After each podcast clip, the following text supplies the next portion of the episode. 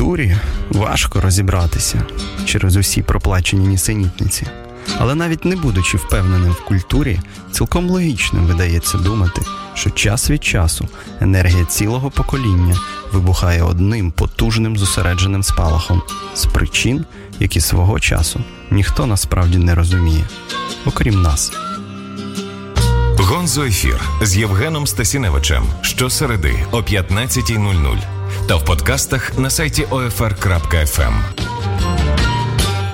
Привіт, друзі, привіт, шановні радіослухачі. Це Гонзо ефір, All Fashion Radio. Мене звати Євгеній Стасіневич. Страшенно радий я знову тут бути в середу. Е, я сьогодні не сам, слава Богу, у мене гостя ще, яка літературознавиця, редактор е, К видавничих проєктів видавництва Темпори Богдана Романцова. Привіт, Богдана. Привіт, Жень.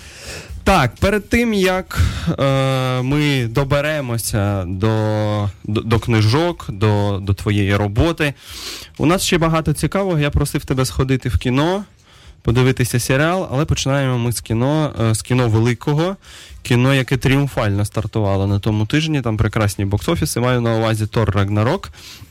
Бо ж Рагнарьок. Я йшов на нього мало чого очікуючи, бачив хорошу пресу, але ж ну, дещо втомили фільми про супергероїв, мене принаймні. Але це було, по-моєму, чисте задоволення. Особисто для мене одразу кажу, я я, я в захваті, і е, треба якось дати з цим собі раду. Треба розібратися, що насправді ми побачили. Ти теж сходила. Е, розкажи, що ти знаєш довкола фільму, хто знімав. Е, як вони до цього доросли, дійшли? Знаєш, я насправді навпаки досить багато очікувала від Тора. Чому? Тому що Тор це дуже особлива лінійка. Це лінійка винесена за межі звичайного супергеройського всесвіту, і тому, в принципі, це лінійка, де можливо а, робити досить такі авангардні речі, можливо, гратися, можливо, а, ризикувати так, як не будеш ризикувати із звичайними якимись типовими супергеройськими сагами. Тому, в принципі, я сподівалася, що нарешті доростуть ростуть е, режисери і Вайкіки, в даному випадку це новий режисер для е, цієї лінійки, до якоїсь експериментального Хайкі кіно. Вайтіті, так, він так. новозеландський, новозеландський режисер. режисер і ще й комік до того. І, да, Він стендапер. Е, чи ні. Я так, тут він, він стендапер, і він, він такий фрікуватий персонаж. Якщо ну хтось бачив попереднього фільм, особливо ті упері. Так, упері, так, вони неймовірно смішні. І це дуже дивно. Було це, я пам'ятаю це рішення, коли озвучили ім'я режисера. Е, багато було здивування, нерозуміння, мовляв, як це е, режисеру, не те, щоб новозеландському, це давно вже не проблема після Пітера Джексона. Як режисеру, який ніколи не мав справ з блокбастерами і всесвітом Марвел доручати третю частину, яка по-своєму мала б відсвіжити е, по-своєму мала якось може і перезапустити. Але ми побачили і і, і чудо справді якесь трапилося. Я думаю, що просто втомилися від серйозних режисерів, що втомилися від знаєш, цього пафосу, коли герой, помираючи ще 15 хвилин, мусить говорити про те, як він пишається командою і сподівається на порятунок людства. Такі штампи настільки втомили, що потрібна була людина, яка не просто бачить ці штампи, а ще й не боїться з ними гратися, не боїться ризикувати і по суті займається певною мірою метапоетикою кіно, тобто показує сам жанр і переосмислює в супергеройському фільмі весь е, огром супергеройських фільмів Прямо років. перед наші очі. Так. Е, а чому ти от сказала, що це Тор як історія винесена в окрему лінійку? На на базі чого ми можемо прийти до таких е, ну, міркувань? Я якось не думав про те, що Тор стоїть осібно. Е, Тор стоїть осібно насамперед, тому що це окремий всесвіт, це Асгард, mm. і рятуючи Асгард і події, які відбуваються в Асгарді, вони верхні горішні світи. Так, горішні світи. Це знаєте, знаєш, якась лапута, така собі, тільки в супергеройському світі. Uh-huh. Вони не зачіпають землю. Тобто, коли ми дивимося на події в Асгарді, ми не переживаємо так сильно, як переживали б за свій хоумленд. Це така собі гра десь на вершині. Але ж перший Тор це, це події на землі, коли він зісланий туди. Оце така теж досить тривала традиція, коли Тора посилають, знаєш, як Бога з машини. Оце йде секс машина. кудись. Щоб він когось рятував, як він вважає себе найсильнішим з месників, найгарнішим з месників. А тут виявляється, що він не просто не найсильніший з месників, як ми з фільму дізналися, а він ще й такий досить сумнівний Бог. Тобто не зрозуміло, що робить його Богом. Розкажи трохи нам про сюжет третьої частини, так якщо можна без спойлерів. Е, про що там, якщо люди ще не сходили, я думаю, вони сходили, але вже готуються бігти після нашого ефіру. Що за історія? Ну, все починається з того, що Тор дізнається, що всесвіту його улюбленому Асгарду загрожує кінець світу. Це такий апокаліптична атмосфера. Ми вже взагалі звикли до апокаліпсисів, до цієї тягучої Ми ж люди атмосфери. європейської культури, а європейська культура наскрізь пронизана есхатологією, тому Так. що час лінійний, хоч не хочеш, є початок, буде кінець. Але бачу, всього. американці вже теж звикли, особливо після всякого кормака Макарці і так далі. Для них ця асхатологія вже стала більш звичною. І тут він дізнається, що Асгард знов таки треба рятувати. Бо буде Рагнарок, власне. Так, бо буде. Рагнарок, буде так анігіляція, всесвіт, його всесвіт знищиться. Тому він поспішає туди і неочікувано виявляє, що він е, не єдина дитина в сім'ї, і навіть не найстарша. Що І навіть крім не тільки Локі там так, є. і навіть не найзлі... а Локі навіть не найзліший у цій сім'ї. Тобто не він поганець.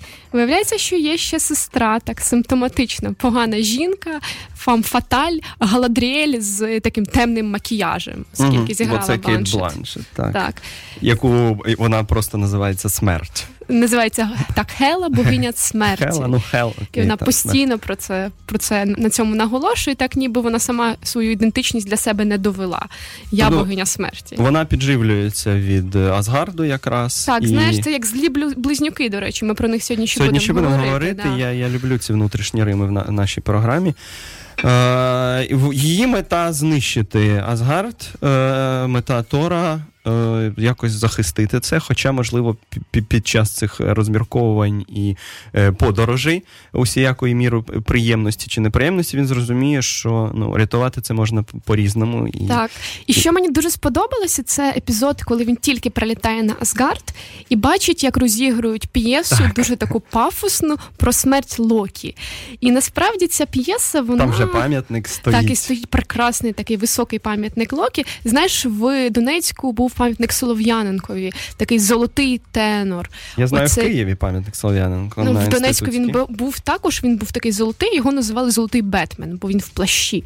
Оце такий золотий Бетмен, тільки всесвіті Асгарду. Він стоїть і прилітає Тор, і бачить цю абсолютно пафосну п'єсу, яка насправді є типовим сценарієм супергеройського фільму. Локі ну, так, помирає. коли перед смертю треба поговорити. Так, треба довго. поговорити, і всі плескають, і звичайно плачуть. І це водночас деконструює для нас супергеройські фільми, і оці пафосні скандинавські міфи. Та Так, як так. бачив їх, не знаю, який-небудь Вагнер. Тобто Мгм. все серйозно, все гранично, а, остаточно.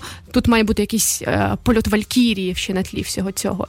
І мені дуже сподобався цей момент, тому що він задає тон всьому фільму. Нам показали цю метапоетичну штуку, нам показали, як деконструювати такі міфи, як з них сміятися. І потім, от правда, буде дуже смішно. Ну це насправді для мене найсмішніший фільм про супергероїв. Для мене також. Наскільки вони, е, ну і там не такий не товстий гумор, е, не, не типово американський, а е, навіть от ми балувані е, усілякими регістрами комічного. Е, Все одно сміємося, і пафосна промова Кейт Бланшет, е, коли Мгм. її не чують, що ти говориш. Ви що, не чуєте, що я кажу? Я богиня смерті. Так, вона так довго про це говорить, а потім він не розуміє про що мова. І, і безліч чого іншого, і допоміжні герої, які з'являться, оця, цей е, такий камінь антропоморфний. людина камінь, Людина камінь, який революцію хоче. Так, який хоче революцію починати постійно. І Це його чудова друг. сміттєва планета, яка взагалі вражає, такий карнавальний абсолютно. От це така вставка, так, вона карнавальна, і е, там і омаж Рідлі Скотту гладіаторам, звісно. Е, і там дійсно півгодини ми просто там на цій планеті, чи навіть більше, це самодостатній такий світ, де, де звісно, будуть і Валькірії, про яких ти згадувала, просто дещо в Смішно, що Валькірії контексті. чорні. Уявляєш, що б сказав Вагнер, побачивши чорних Валькірій? Е, ти маєш на увазі колір шкіри, да, темношкірі вони, бо у них наряд наряди такі шкіра, е, да. сірі. Тобто, по-перше, це дуже смішно, це постійне деконструювання, це правда, але є щось ще й на рівні думки. Ми, може, цього і не чекали зовсім, і не треба було б чекати від е, третьої е, частини Тора, е, чогось такого, але, по-моєму, є. Е, Як тобі здається, про що історія, якщо якось резюмувати? Про те, як герой доростає до себе, бо він же ж врешті стане схожим на Одіна, угу. е, навіть візуально, навіть фізично, так, так фізично, візуально. Як він доростає до цього, чи там щось іще? У мене тут є кілька таких, е, напевне, думок. По-перше, це питання про ідентичність, тобто, що робить супергерой супергероєм. Це те, що казав Тоні Старк: хто я без цього обладунку? Я філантроп, плейбой, мільйонер. І треба знайти щось, е, ким ти є без цього обладунку. Тор, який втрачає молот, це не те, щоб спойлер, бо це дуже швидко відбувається. Так, це навіть в описах пишуть. Е, Тор, що втрачає молот, це Бог, якого позбавляють чогось божественного, того артефакту, як зеленого ліхтаря, по суті, того, що робить його супергероєм в його уявленні, як Капітан Америка міг втратити щит, наприклад. Е, до того ж, його позбавляють волосся. Крім того, він постає перед нами як чоловік неуспішний у жінок. Він півфільму запевняє, це не вона мене кинула, це я її кинув. От я перший пішов. Така ідея. І йому треба для для себе самому відповісти, що ж робить його Богом. Е, Одін каже дуже хорошу фразу наприкінці, вона і смішна, і дуже точно визначає от головний посил фільму. Тор, ти що, Бог молотів? Тобто, якщо ти втратив молод, це не означає, що ти насправді втратив силу. Це важливий момент визначити, ким ти є, і стежити за от, лінію власного розвитку, доростати до себе постійно. Інший момент це ідея порятунку. Класичний порятунок в супергеройських фільмах це коли в останній момент супергерой вимикає якусь кнопку або uh-huh. підлітає до злодія, вибиває його там з рук страшну бомбу, і ось він молодець. Тут трохи інша ідея порятунку. Е, не буду казати, яка, але це навіть певною мірою філософське переосмислення. Так, і вона хороша, особливо ем, з огляду, скажімо, на, на все наше 20 століття непросте. Е, коли е, ідеологія, ідеологічні міфи, конструкти вийшли на перше місце, затянивши собою людиною, так коли ми воюємо Саме за так. територію, за розширення життєвого простору, як це було у нацистів, е, ще за щось, за якісь символічні реліквії, і постійно позначаємо цей простір. А тут відбувається це переакцентування, яке, і, начебто, і і зашито в європейську культуру, але про про нього давно забули, так би мовити, так ну, що так. важливіше людина ніж місце.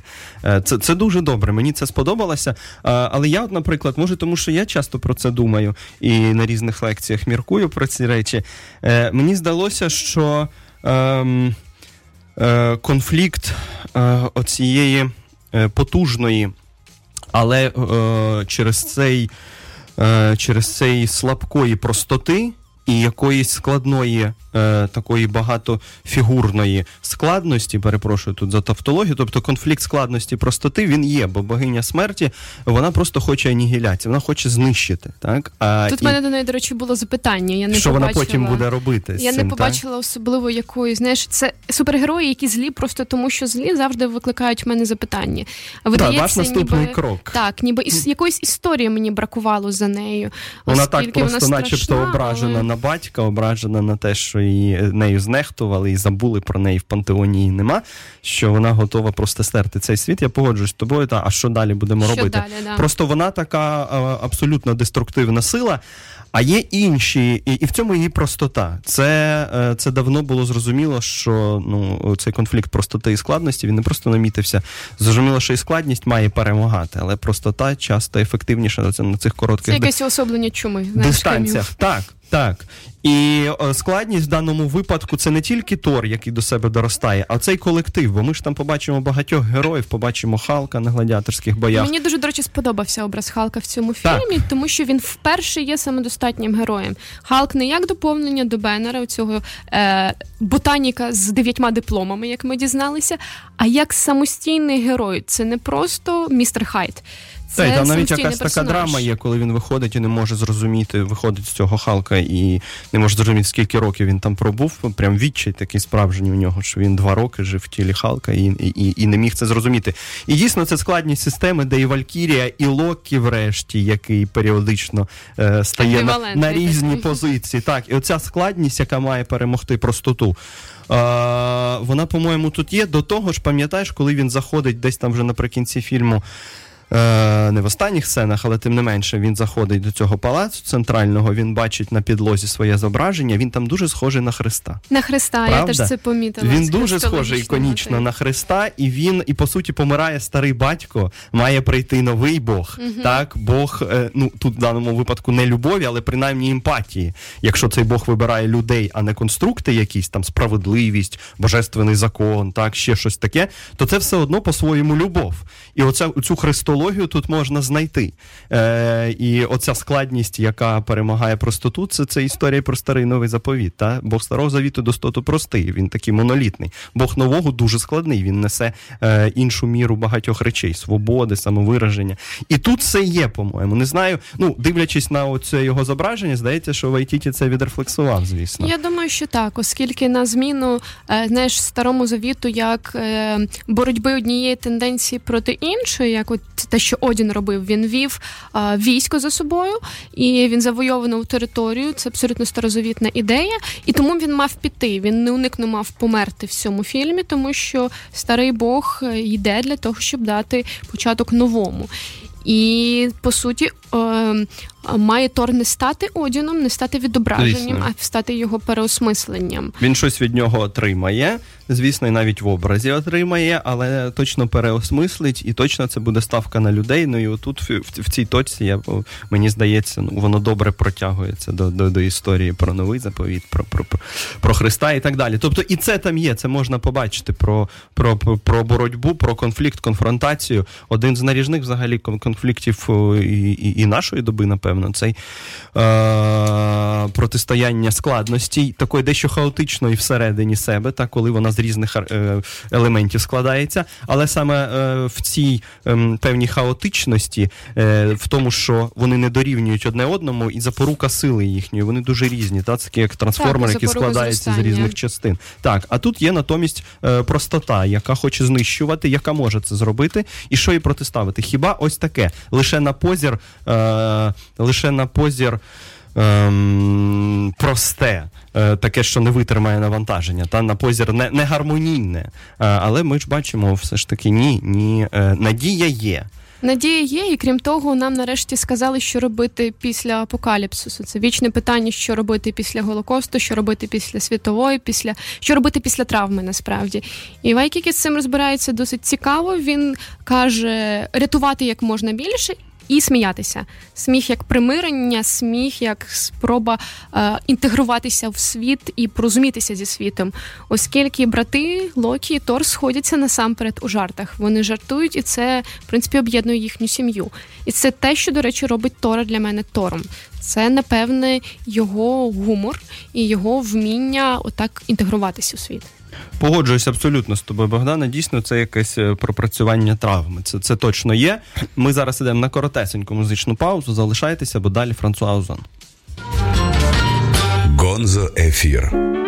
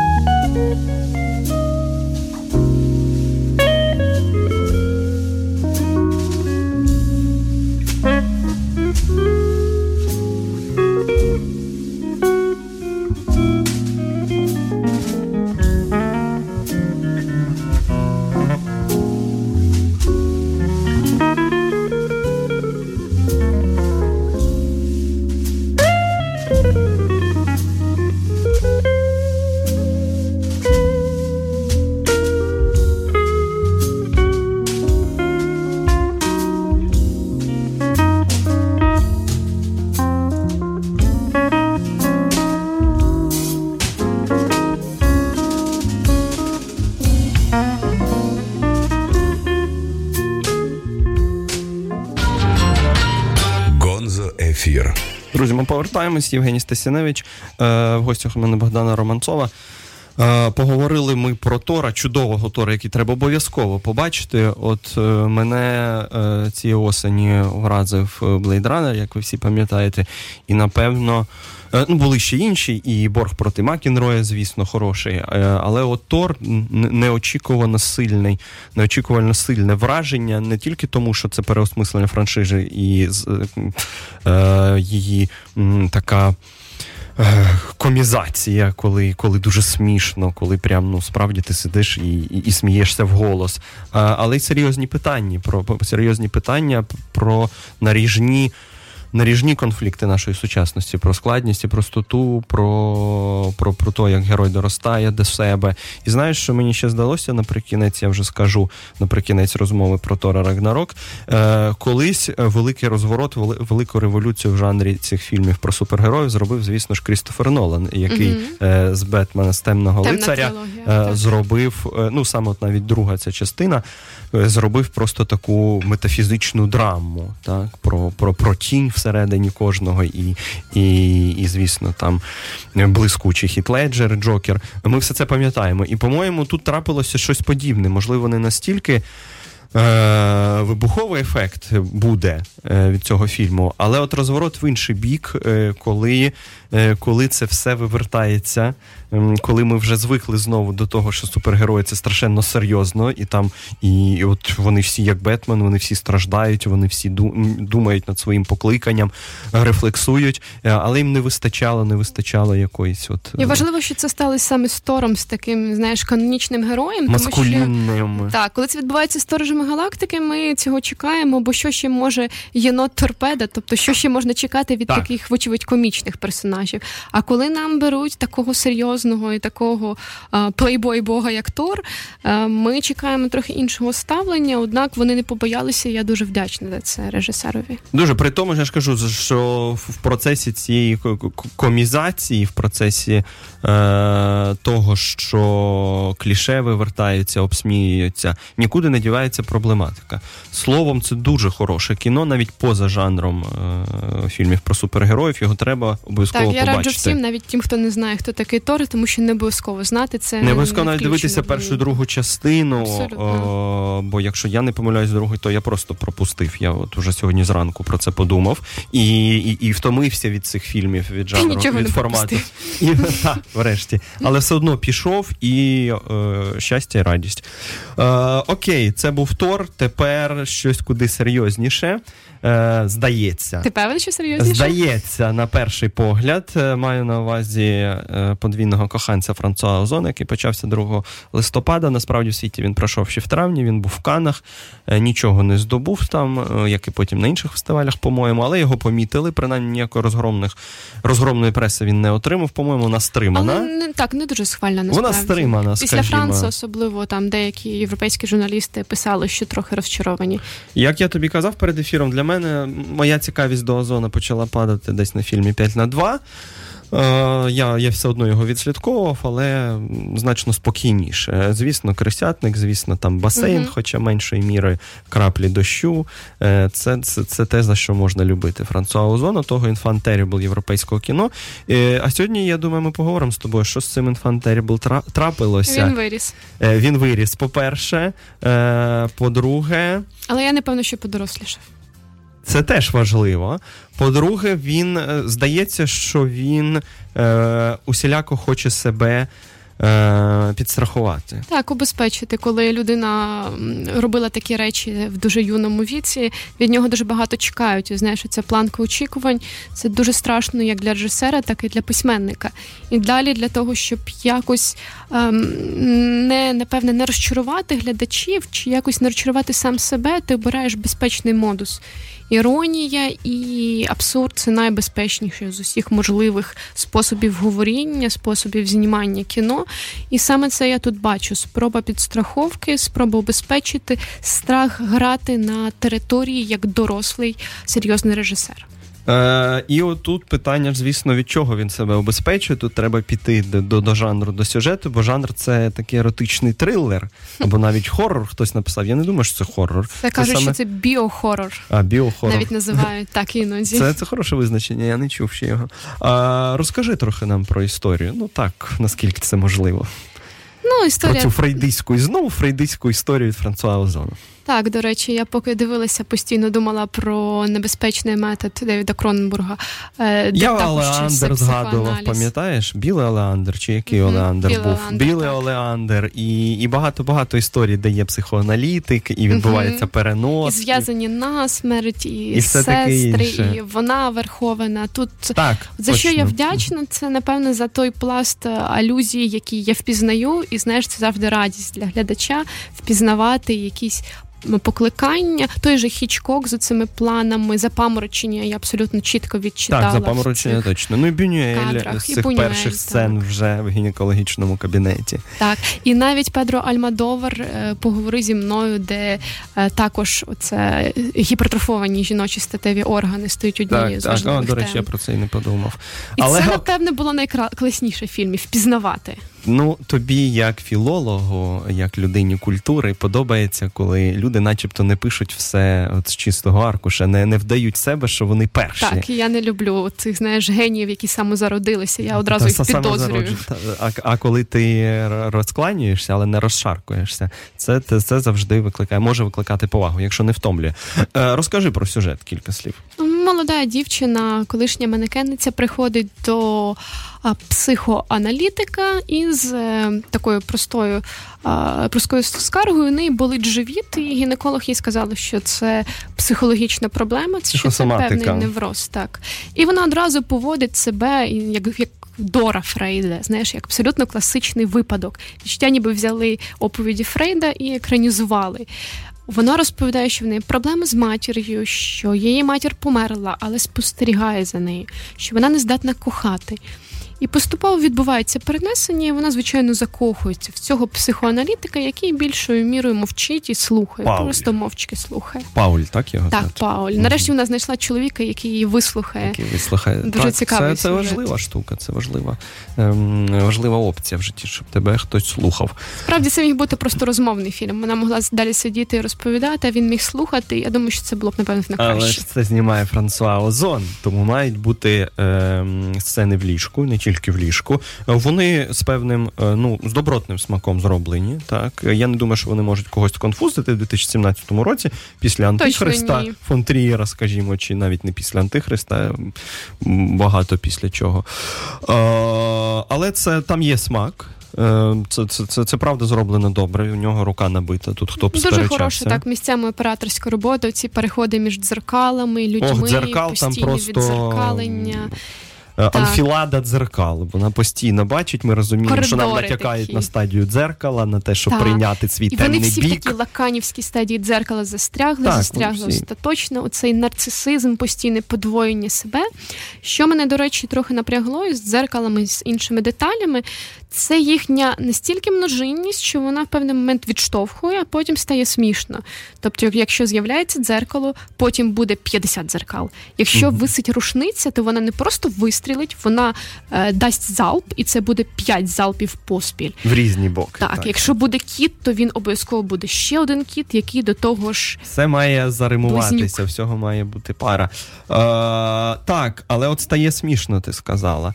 Тобто, е, до якогось моменту озон нагнітає, ми розуміємо, що мова піде про про двійництво, про про тінь, так, аніму, всі чекають трилера, так, так. юнга якогось, знаєш, юнгіанської тіні, темної сторони.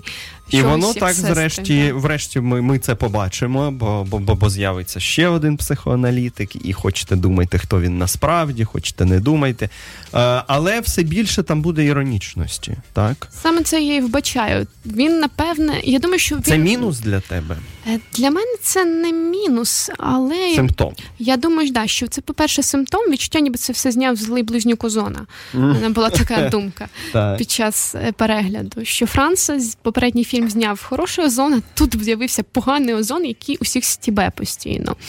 Е, коли він починає підсміюватися над конфліктом, над жанром, над усім. над усім. він не дає нам нічого, жодного ґрунту і не дає жодної ідеї. Він просто деконструює попередню традицію. Весь психоаналіз, всі ці покликання в класичних фільмах, на які ми звикли. Він постійно сміється і в мене виникає запитання: а що ж тоді натомість? Ось ти все деконструював, ти молодець. Ну, та, ти нівелював. Нівелював. Угу. І що далі? Якщо Тор, про який ми Де говорили, пропонує програма, ідею. хлопче. Так, звісно, Тора це є. Ми так, можемо по-різному її щитувати, але вона точно є. Там теж є анігіляція, але він пропонує щось натомість. Тут Озон просто каже: дивіться, як все жалюгідно. І в мене тоді запитання: якщо все жалюгідно, що ти хочеш сказати цим? Де твій наратив? І його мені бракувало. Цим героям не співчуваєш. Насправді найбільше я співчувала коту, який загубився. От за нього я справді переживала. Кота шкода, це справді. От а щодо щодо всіх цих героїв, чесно кажучи, вони виглядали для мене як такі функції. Як знаєш, Дюма старший він собі вирізав персонажів, коли писав, mm-hmm. і потім, коли їх вбивав в книжках, він відрізав їм ножицями голову. І в мене щось таке було схоже, якісь такі картонні персонажі, яким озон відрізає Це голову. Хороша паралель. Але скажи, от е, які які мотиви штовхають, підштовхують озона до того, щоб вмикати цей іронічний фільтр? Він не впевнений в цій історії. Він бачить, що. Е, е це його територія, так вона за ним закріплена. Ці уціляко фройдисько еротичні так. мотиви е, історії. Е, але е, він багато вже зробив на цій території. Можливо, йому просто нема що сказати. Йому нема що сказати, і він розуміючи, що може може і прилетіти від критиків. Він просто включає такого циніка, навіть не циніка, а іроніка радше. Да? Коли я я не дуже серйозно вам це все говорю. Та я не я насправді це так, це підморгуючи. Отут вам страшно було так, а отут дивіться, отут вже не просто жалюгідно, вже просто смішно. Не гомерично, але смішно. Е, Він е, він не певен в цій історії. Він не певен, що, Знаєш, що він чиста історія і його витягне. Мені це нагадує мати. От мене як е, Арановський. Це а, якісь схожі, схожі, схожі мотиви. Я відчувала там, коли він почав показати, показувати цей біблійний кліп, е, абсолютно просто дослівне відтворення біблійної історії. Е, і мені здалося, що це це знаєш настільки прямо, що вже смішно. Мені, здалося, що з мене знущаються. У мене був в гостях, просто... вибач, Мітя недобойки uh-huh. на критики. Він добре визначення запропонував артхаус для підлітків. Цілком дуже можливо. добре. Може, це така еротика для підлітків, коли дуже серйозно не можна, бо ну ну як це дуже серйозно. Але ж ну все одно хочеться і тіло показати, і подумати про це, і естетика в цьому є. Тіло Звісно, було найкраще. І знято це добре. Так, там є краса, там є ця естетика, хто сум, хто б сумнівався. Ну і Марина Вакс просто прекрасна, і вона е... і в молодій прекрасній прекрасна, так. і тут прекрасна. І вона ж нагадує нам, е, вона нагадує нам один з фільмів Романа Поланські, а конкретно дитину, дитину Розмарі. Розмарі так. цією зачіскою короткою. І до того ж цей вічний страх, що в тобі народжується, незрозуміло, яке там дитя. Так, Оце, так. Ця лінія злі діти. Е, майже, да, отак, якщо подивитися, Фейнданової ж грала в дитині розмірі, uh правильно? Правильно. Тобто є є оці омажі, добре, що він, е, він знає, звідки він виростає. Погано, що він не знає, куди він йде. Бо він продовжує топтатися на території Крисятника, але в 98-му році це було вау і ах. Е, ну, Тепер Можливо, для уже. нас, тут для пострадянського простору, тут треба ще робити поправку на наш клімат культурний.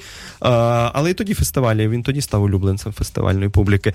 Зараз, в 2017-му, розповідати цю історію було б, напевно, навіть зухваліше з його боку серйозно розказати цю історію. Да? Спробувати знайти там таку драму, те ядро, нерв, за за що можна зараз зачепитися і куди вдарити. А він, шукаючи, шукаючи, розгрібаючи, е, потім все це кидає і починає жартувати. Та ні, не будемо ми про це думати. Це вічні такі історії про це внутрішнє, про так, про іншого всередині на музей, нас. Так. так.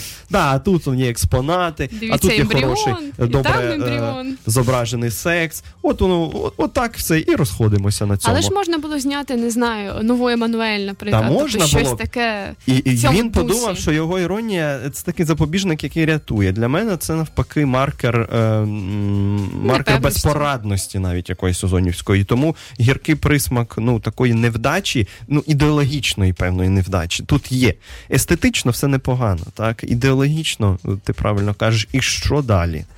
Тому для поціновувачів озона може бути для тих, Але хто давно не них, бачив еротичних трилерів і і сумує за епохою Поланській е, і взагалі 70-х, 80-х тих похмурих. Але в Поланській вони були більш об'ємні ці герої. Об'ємні, складніші. Багатоповерховіші. так грає, що ми її співчуваємо. Ми Звісно, бачимо її. так. Хоча ми розуміємо, що це може бути і метафора, і все таке інше, але там є цей психологізм, який тебе чіпляє. Так, словом, озон, е, ну щоб не сказати якісь дуже е, такі е, слова. Неприємні, скажімо, що він просто на місці стоїть. Так, він він, він не рухається. Порівняно з Францем він трохи відкотився. а навіть ще може відкотився. Так тому отак виглядає. Але ж не можна щороку воєнну драму знімати. Не можна, не можна. І не щороку у нас ювілей Першої світової.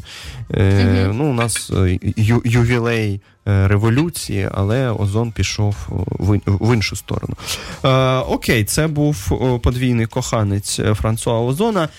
І тепер е, давай почнемо говорити про серіал, який я просив тебе подивитися. Я знаю, що ти і без мене б його подивилася і збиралася дивитися. Просто якось ми це активізували. Це електричні сни Філіпа Діка. Не так давно пройшов Blade Runner, другий, який вже мало має спільного з Філіпом Діком, насправді так. А, а от серіал. Серіал, е, серіал за його короткими оповіданнями. Так, Так, це з- антологія за short така. story. Так, це серіал антологія, буде другий сезон. Він вже анонсований на 2018 рік. Це робить Амазон. Так, на, на платформі Амазону. Так, така експансія британського кіно в Америку. Дуже Е, цікаво спостерігати. Цікаво і приємно по-своєму. Британці їх можуть навчити. Європоцентристи ми. Е, ну, ми, ми, ми сподіваємося на це. Все ж таки, ми, ми, ми тут не. Торполо не в нас, а чорне дзеркало їх. А йде далі, все правильно. Е, Це абсолютно самодостатні історії кожен раз в серії. Так, вони закінчені, наскільки це Так, можливо. вони об'єднані Ну, лише десь є відкриті фінали, ну якщо вони були в текстах. Але цікавіша історія співвідношення з текстами, бо багато чого там е, не відповідає першоджерелу. Е, по-різному, як мінімум, по- по-іншому розставлені акценти, як максимум, взагалі тільки антураж присутній. Чи це мене турбує? Мене ні, насправді. Насправді ні, бо дух Діка там передано. Є, є оцей сетінг, зараз модне слово. Ми бачимо, що не так багато грошей у людей, які це роблять, так? І, звісно, е, бюджетів. е, Лукаса у них нема, да. Лукаса або ж е, режисера Блейдранера, е, як його Скотта? звати? Ні, другого Блейдранера, е, забув про нього, бо ж я так багато говорив, що аж забув. Е, Дені Вільньова. А, Вільньова. Дені Вільньова. Мгм. У них нема, е, але атмосфера є. І вже в першій серії ми це бачимо в капюшончику, чи як його там краще Ну так, я не знаю, як краще. Майстер Я- капюшонів, капюшон. Я теж думав, там є ця атмосфера, є, є хороші актори, яких ми знаємо. Так, ігри Е, престолів. «Ігри престолів», «Старк», виникли. Борджія, це ж Борджія, дівчинка, да. це Грейнджерс Борджі. Хороші герої, хороша історія. Так, не, не, не схоже багато в чому на Діка, але ж ми не є тими фанатами з, з фендомів, які просто слідкують за буквою, а не за духом. Е, Як тобі загальне враження від серіалу? У мене дуже хороші враження. Е, Мені сподобався, по-перше, сетінг. Мені бракувало такого готема в наукові, науково-фантастичному обрамленні. І, як завжди, дуже, дуже класні теми. Які Теми хороші, Так, прям думки нас- думаються правильні. Так, От що робить нас людьми? Е, Дуже цікава ідея е, дару як нестачі. Вона сподобалась мені в першій серії, коли телепати, е, люди, які насправді мають дар читати думки Мгм. інших, вони виявляються якимись ем, ну майже інвалідами. Ну, та, вони виявляються якимсь як так, disabled, по суті, це хороше слово англійською. І таким чином ця ідея, дар, який сприймається як нестача, як те, що ми знаємо так, зі Стругацьких, те, що ми знаємо знов таки з е, особливої думки, воно дуже цікаво реалізоване. І це, до речі, була для мене серія, де я не співчувала жодному. Так, бо там ці постійні революції, вони один одного поборюють. І, не і, і ти думаєш, боже, а який же кращий варіант тут? Найкращий? Хто кого має здолати врешті? Ти розумієш, коли там останні кадри палають, чи там Мгм. це міст? Ти, ти розумієш, що це просто історія без кінця. Це це, це такі... знаєш, черговий лондонський пожар пожежа так. насправді повторилися. Знов 66-й. Ага, а, це добре, так, це цікаво. Я коли, подумала, це коли воно йде, воно просто циклами йде, і і спочатку пролетаріат піднімається, а потім пролетаріат починають душити, а потім душать до такої стадії, що вже неможливо терпіти, і знову починається оце. І ми зазвичай співчуваємо, до речі, бунтівникам, тому що це абсолютно так, класичне В-Вендетта, це абсолютно класичні анонімуси в цих масках, в цих насправді клітках Фарадея. І ми зазвичай на їхньому боці, на боці цього повстання, на боці умовного Спартака. А тут ні. А тут ні. І Бо це ми ж розуміємо, вони позіхають вже на внутрішній світ героїв. Тобто вони то посліджені, але вони починають е, виявляти претензії на домінування. Так, Так, це знаєш уберменш, який зараз унтерменш, але ми бачимо, що буде далі. Ми так, бачимо так, цю так. потенцію. Ну, а ми знаємо, хто революцію зробив врешті у 17-го року. Ну, е. Оці маленькі люди, яким так довго співчували в класичній літературі, особливо російській, вони ж потім е, і першими полетіли якраз ті, хто їм співчував. Тому так, все правильно, ми не співчуваємо і взагалі думаємо, ну який може можливий тут сценарій, що вже робити в світі, де є розкол. Де є різні е, люди з різними показниками, е, по-різному заточені, е, хай навіть не телепати, і, і що робити. Тут, звісно, ніякої відповіді не пропонується. Це просто нам показують один з епізодів. Далі так, один з буде варіантів. воно буде крутитися. Друга історія, по-моєму, хороша про художника такого, який вирішує таки, е, ну, про художника. Як е, Всесвіту? ремісника, і художник, який спочатку більше штукар і авантюрист, а далі стає все ж таки художником справжнім, так коли він вирішує довести це до кінця, навіть ціною власного життя, він готовий допомогти підтриманню цієї ілюзії. Бо там є жінка, яка хоче полетіти на землю, На і там так. звідти її бабуся, а землі вже давно нема, і вони як е, косм... Знов таки питання ідентичності, що робить землю землею. Вони прилетіли на е, планету, де нема життя, де нема нічого. Так. Вони неї навіщо сіли? Хоча в мене вже було запитання, а навіщо вони це роблять? І насправді це вміння жертвувати собою заради чужих мрій і заради, напевно, мрій, які стають і твоїми також. Бо для нього це приліт на землю став певною мірою і його мрією. Так, бо у нього до цього її не було. Була мрія його дівчини про хорошу квартиру, він про хороше життя. Мрію. І це дуже важливо. І ця мрія настільки важлива, що за неї не страшно загинути. Хоча насправді ми не бачимо цієї загибелі, адже фінал також відкритий. Відкритий. Ми можемо подумати, що просто так кисню вже не стало, і далі починається галюцинація Так. про, про, про, про інше. Або а хто може і ні, а може там така відбулося. Планета, та, де теж Нас можливо нам вже показували планети, де час слини інакше, якщо ти пам'ятаєш. Так, звісно. І от хороша історія. Ну тут мені радше е, про історія все ж таки про, про, про, про, про, про митця. Так, про, про те, що так, мистецтво це, це взагалі-то обдурення, це витворення світів, яких не існує. Е, Це, це високе штукарство. Ми давно про це знали. Е, Але яка ціна з боку митця за це має бути? Так? І щоб створити щось таке вже достойне, таке, що вчепить іншого і допоможе йому, так? І на До речі, знаєш, хто грав стару цю?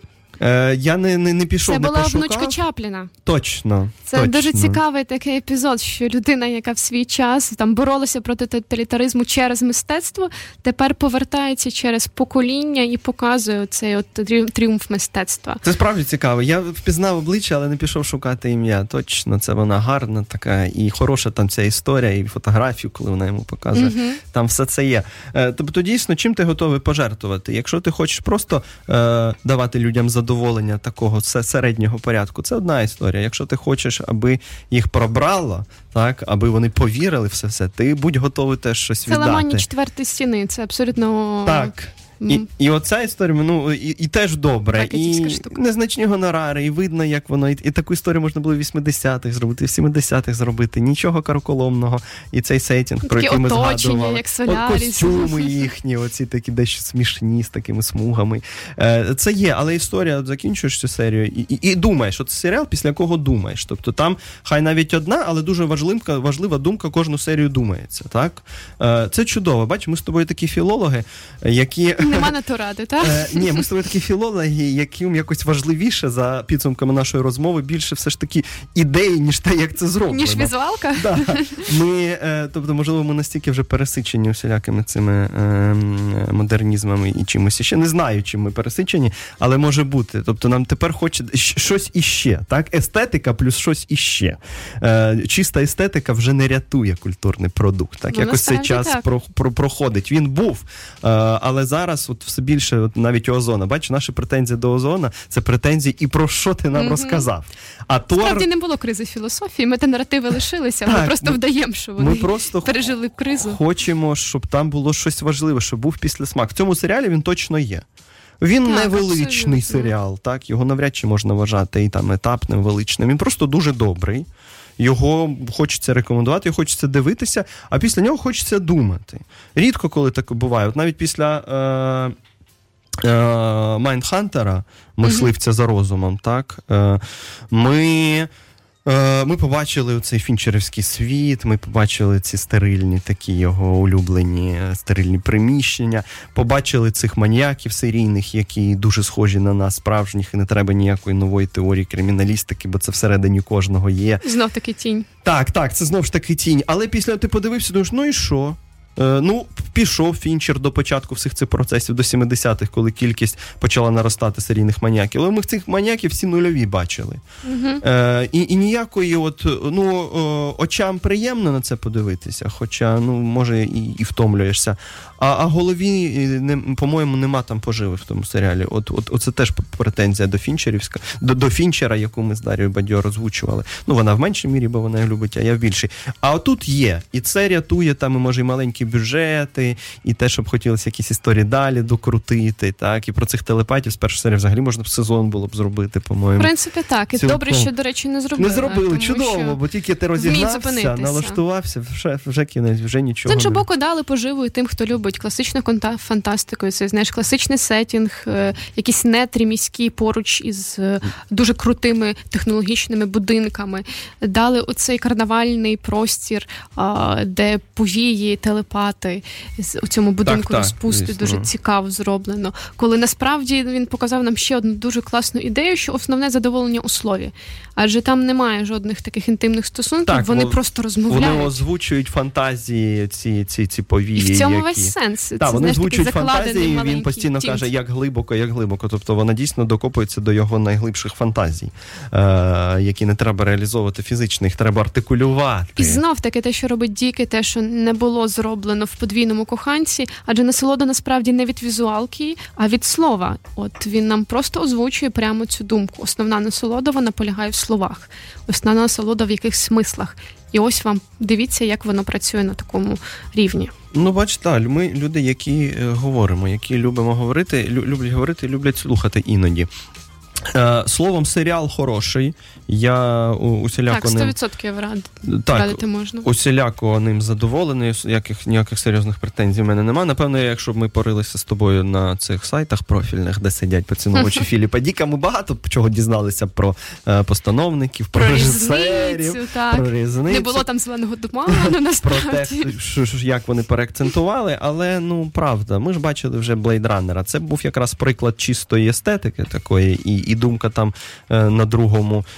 е, На другому оберті вже, ну, ти коли починаєш е, думати про те, ну що ж тобі розказують, ти вже починаєш гребти по дну. Просто немає там ніяких історій надзвичайних, там є естетика, але фільм окуповується цією естетикою. Тут інша історія. Це серіал. Серіал менш амбітний, але серіал, який щось, щось активує всередині, всередині мене, наприклад. Це, це, це дуже добре. Це дуже добре до того, що. от, е, Це початок діалогу, а це завжди добре. до, Мистецтво так. має починати діалог. Це До того ж про, сенс. про, фантастику. Багато е, фантастики цього року, насправді. І я не втомлююся на усіляких майданчиках говорити, що фантастика, яка загнана в гетто, в якийсь момент стала загнаною в гетто, і наукова фантастика, і фентезі. Ну, фантастика в найширшому розумінні просто дає фантастичне припущення будь-якого Мгм. характеру.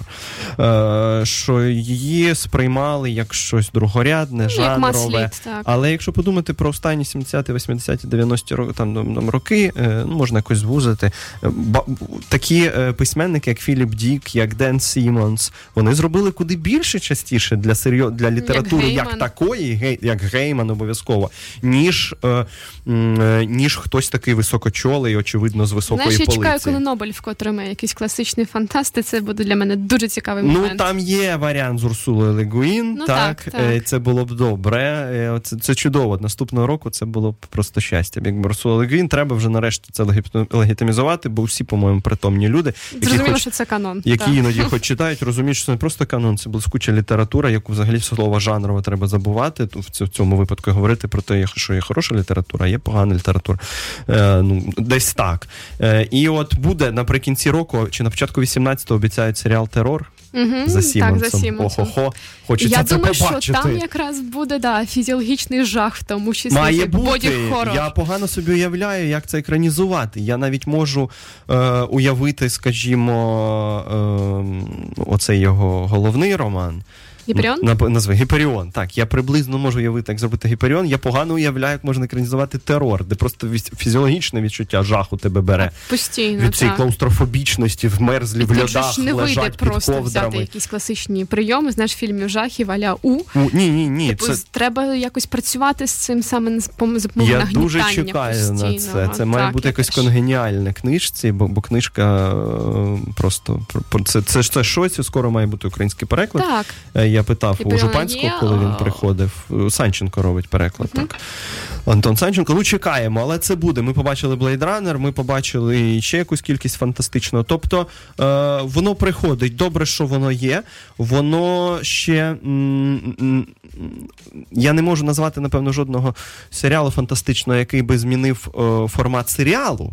Все ж таки, радше серіальний формат ламають такі психологічні штуки, але ніж чорне фантаст... дзеркало але дзеркало. зробило. Я теж про воно нього тільки таку антологію. По перше, воно ввела антологію, uh яка раніше вважалася таким, знаєш, трохи побічним жанром. Всі люблять серіали за продовжувану лінію. а Тут антологія. По-друге, вона ввела оцю британську британську традицію серіальну і зробила її певною мірою домінантною. Ну і по-третє, нарешті вона показала ці альтернативні можливості розвитку нашого суспільства, показала і певний альтернативний світ.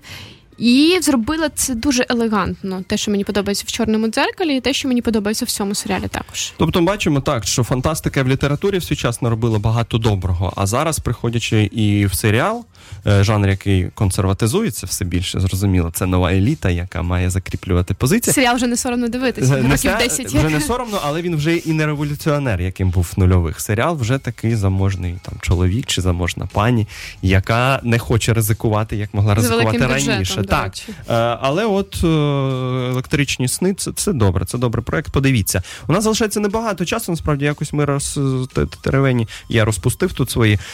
Але ж Богдано, ти е, редактор видавничих проєктів видавництва Темпора.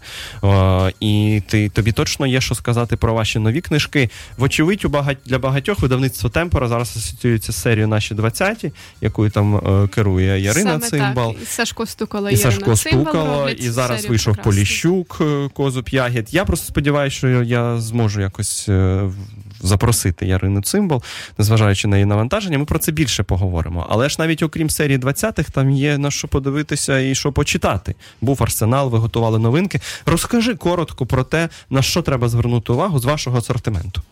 Ну, у нас е, дуже такий зараз розмаїтий асортимент, і мені це подобається. Е, Репортажистика, яка в темпорі завжди була таким одним з важливих жанрів. Це і Ганна Краль, яка прекрасно продавалася. Це і зараз нові репортажі, які ми розглядаємо, зокрема і американської школи репортажистики, і європейської.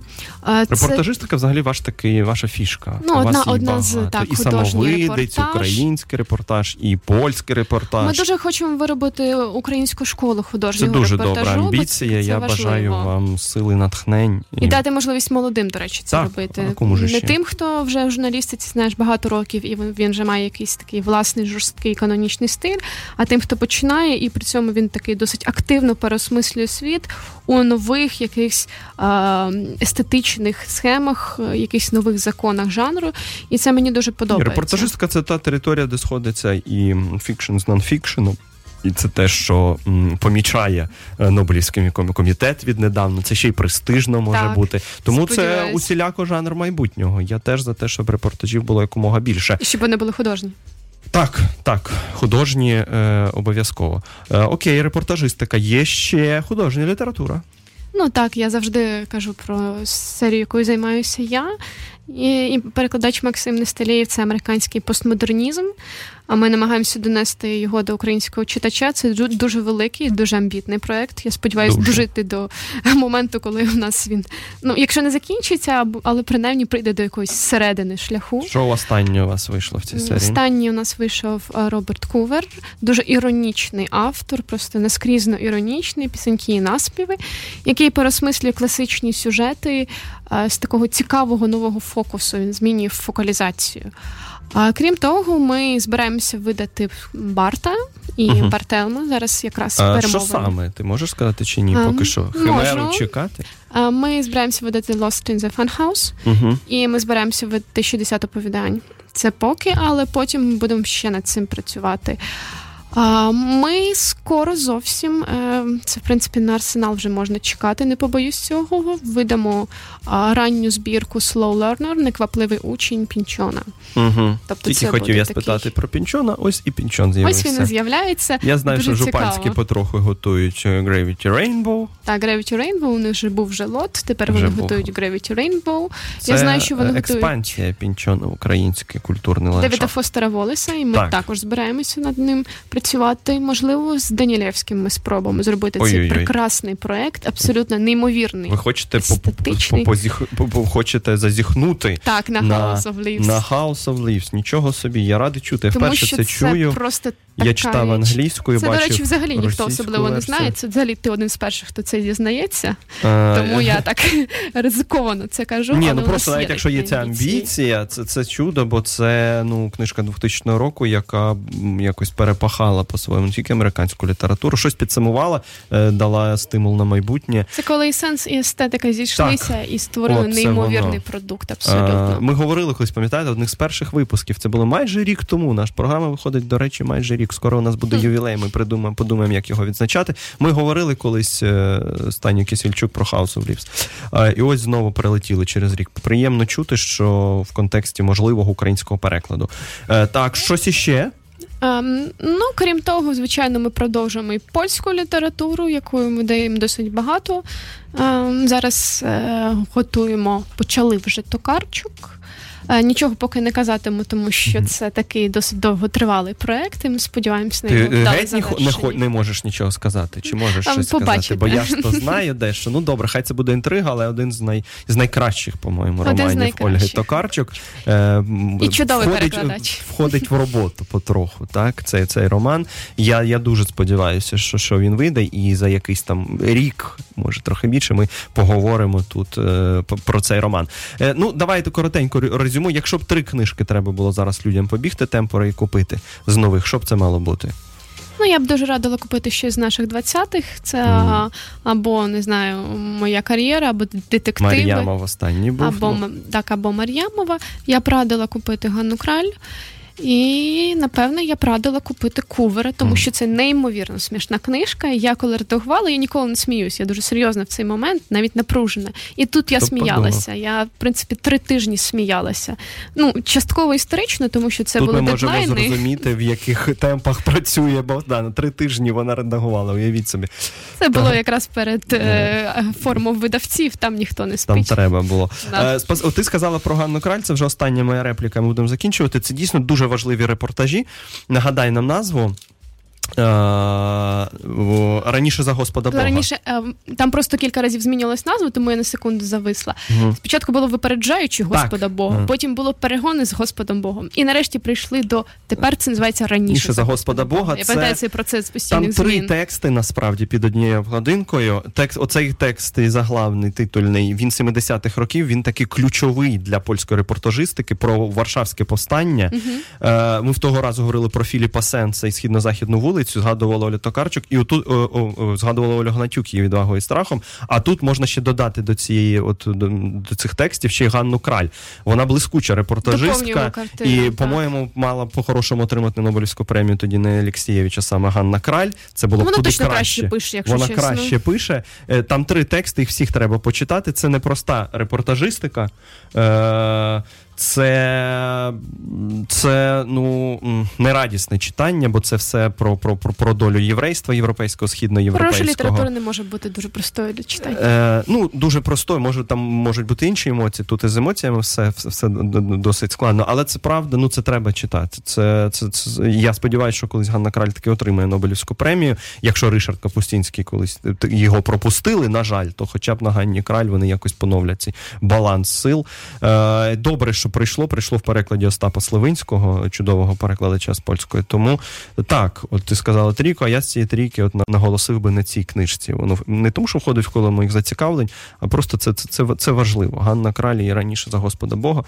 Це це, це, це, це репортажистика, якраз уже на межі художньої mm-hmm. літератури. Про важливо, про страшенне важливо, про те, що трапилось 60 років тому, але до сих пір не не, не відпускаю, тому що ну війна ж ну, не те, що не закінчилась, не хочете, не хочете так говорити, але в тій війні було проявлено, виявлено щось таке про людину, про що до сих пір думається. Про що ми не хотіли б знати? Не хотіли б знати. І у краль там є. Є е, опис того, як е, боряться з цим, так як хочуть протиставити щось цій новій правді про людську mm-hmm. природу. Бо Варшавське повстання це це, це героїчні якісь речі.